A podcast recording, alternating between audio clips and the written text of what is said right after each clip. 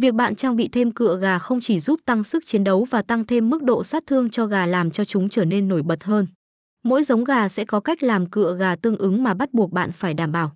Cựa sắt được thiết kế dùng để đeo thêm vào chân gà nên khi chiến đấu sẽ làm cho đối thủ bị thương và giành chiến thắng cao. Nguyên nhân là do cựa sắt có khả năng xẻ thịt làm cho đối phương không thể tập trung chiến đấu. Tuy nhiên, người thực hiện cần phải có cách làm cựa gà đúng chuẩn để mang lại hiệu quả cao.